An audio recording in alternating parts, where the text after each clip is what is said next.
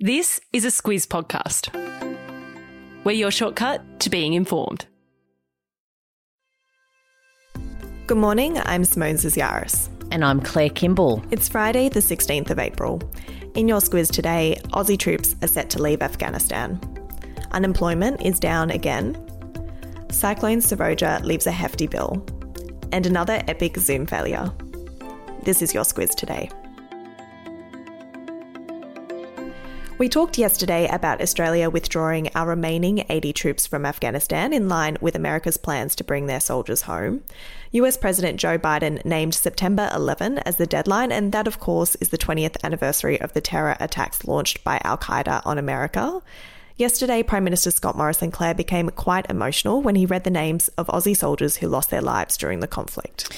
There were 41 Australians who have died in that conflict. What Prime Minister Scott Morrison said yesterday is that their loss is great, uh, not just for their families, but also for the nation. During that 20 year conflict, and Australia was there right from the start, three and a half thousand coalition troops died, including those 41 Australians. It's thought that more than 110,000 Afghans also died, including 31,000 civilians. During that whole conflict, 39,000 Australians were deployed to support efforts to put an end to Islamic terrorism that was emanating from Afghanistan. Looking ahead, Claire, it's not the prospect of armed conflict with a rogue state or terror network that worries Western intelligence services. The US, for one, is very worried about China's push for influence. Yeah, they certainly are. And US intelligence agencies put out their annual threat assessment this week. What they say is they're not worried about armed conflict with another nation or terror outfit, as you say. They're worried about what they call grey zone battles for power fought by Chinese state spies via cyber cyber attacks via political interference. They say that's the biggest risk. Russia is also on that list of concern. They're considered to be a diminishing power, but they've still got really big skills when it comes to interference, and they've done that, as we know, across a couple of presidential elections there. Looking to the weekend, Joe Biden, the President of the United States, is having his first face to face meeting with a world leader. That's happening with Japanese Prime Minister Yoshihide Suga. Uh, they meet, and China will definitely be on that agenda. Yeah, according to analysts, those concerns around China and Russia push non state terrorist groups like Al Qaeda and the Islamic State down the list when it comes to threats to Western democracies. Good news on the economic front yesterday. Unemployment fell in March, and that means more than 13 million people in Australia have a job. But when it comes to April, Claire, things might be a bit different. We'll know about this time next month exactly what that looks like. That's because JobKeeper, the wage subsidy, came off at the end of March, and there were about 150,000 people that analysts thought might lose their job as a consequence of that. So we need to see the official figures before we make any judgments about that that. However, it's still time to pause and really look at the incredible success that has been employment coming back, given that great big economic shock of COVID. To have an unemployment rate of 5.6% is in the realm of our normal rates in normal times when the economy is going quite well. So it's no wonder that the business sector and others have hailed it as a miraculous recovery. Yeah, yesterday Virgin Australia said it will re employ 220 cabin crew staff and hire 150 staff as part of its COVID recovery plan. Also, on a hiring spree is pizza giant Domino's. It's been doing quite well for itself with pizza orders left, right, and centre throughout the pandemic, and I'm probably guilty of one or two of those orders there.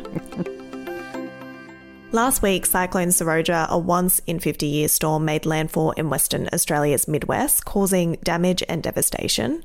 Residents are picking up the pieces, Claire, and we're starting to see a clearer image of that damage. Yeah, some incredible pictures that were circulating yesterday. As you say, it's been difficult to get a handle on exactly what went down there when it comes to the bill, but pictures are now starting to come out. Internet is starting to come back on, phone lines being restored. There's still quite a few homes without electricity, more than 10,000.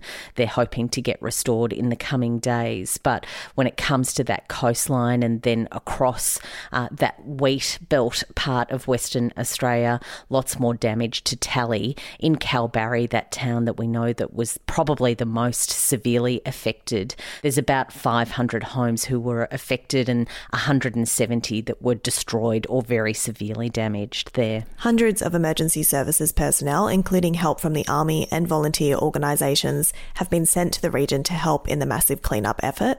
That's expected to take months. From the start, Claire, Prince Philip's funeral has proven to be very different to what we might expect for a send off of the Queen's consort, and overnight the names of 30 mourners who will attend have been confirmed. There's been a lot of speculation about who would make that final cut of just 30 mourners who are attending that funeral. As you can imagine, when you're going for a low key funeral that Philip had organised that had 800 people, to get it down to 30 really was quite an effort, and it really is just close family and their spouses. There's also three members of royal families from Germany who go back to Philip's original roots, so it's a very, very small group. What we also do know is that there's been a bit of a furor this week about what uh, the close relatives of Philip would wear to the funeral. Military regalia is now off the list. Uh, that, of course, will help out Harry, who has lost his military honoraries, uh, and also Prince Andrew, who apparently wanted to wear an admiral's outfit. He can't do that now. Prince Philip will be laid to rest at St George's Chapel at Windsor Castle on Saturday at 3 pm local time. It will be televised, but be warned, it starts at midnight our time.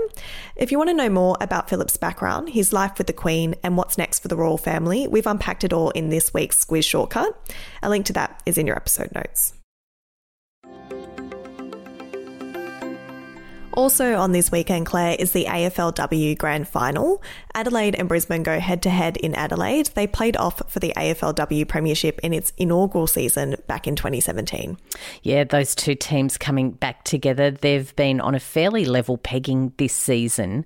Both go in with an equal win loss record of eight wins, two losses for the season. So they're fairly level pegged.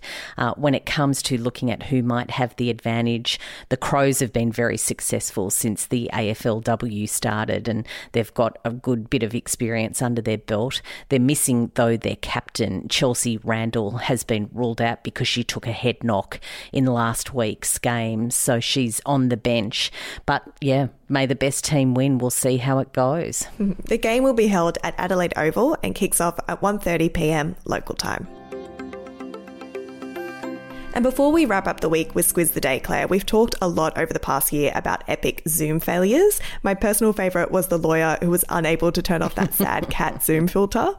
Now, a Canadian MP has made an accidental naked appearance while attending a virtual parliament. And look, this Canadian MP, as the Parliament there noted, is in pretty good shape. So whether it's an accident or not, who knows? He seemed to be very comfortable with himself wandering around his office naked uh, as question time was going on, a virtual session of question time. And he said he didn't notice that his camera was on, but there he was for all to see. But yeah, when it comes to Zoom failures, it is very hard to get past the cat lawyer, isn't it? It was just hilarious. It was a classic. I think we've all all been caught off guard at some point this year, but some have just been more unlucky than others.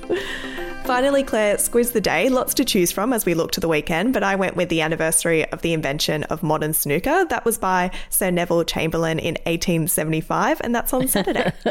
uh, should note, not the UK Prime Minister Neville Chamberlain, a different one. I was going to say that's a very talented Prime Minister if that's the case. Um, for me, it's the 10th anniversary of the premiere of Game of Thrones tomorrow, if you can believe it. Haven't ever watched it, haven't watched an episode episode. I know that is absolutely mind blowing to some people. I get it has its fans. Maybe it's on the list for one day. Yeah, I think we might be the only two people in the world, Claire, that haven't watched it.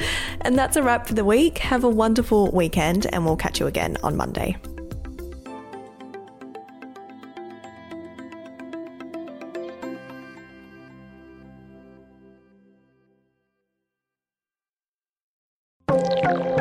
Quick message now from our podcast partner, BHP.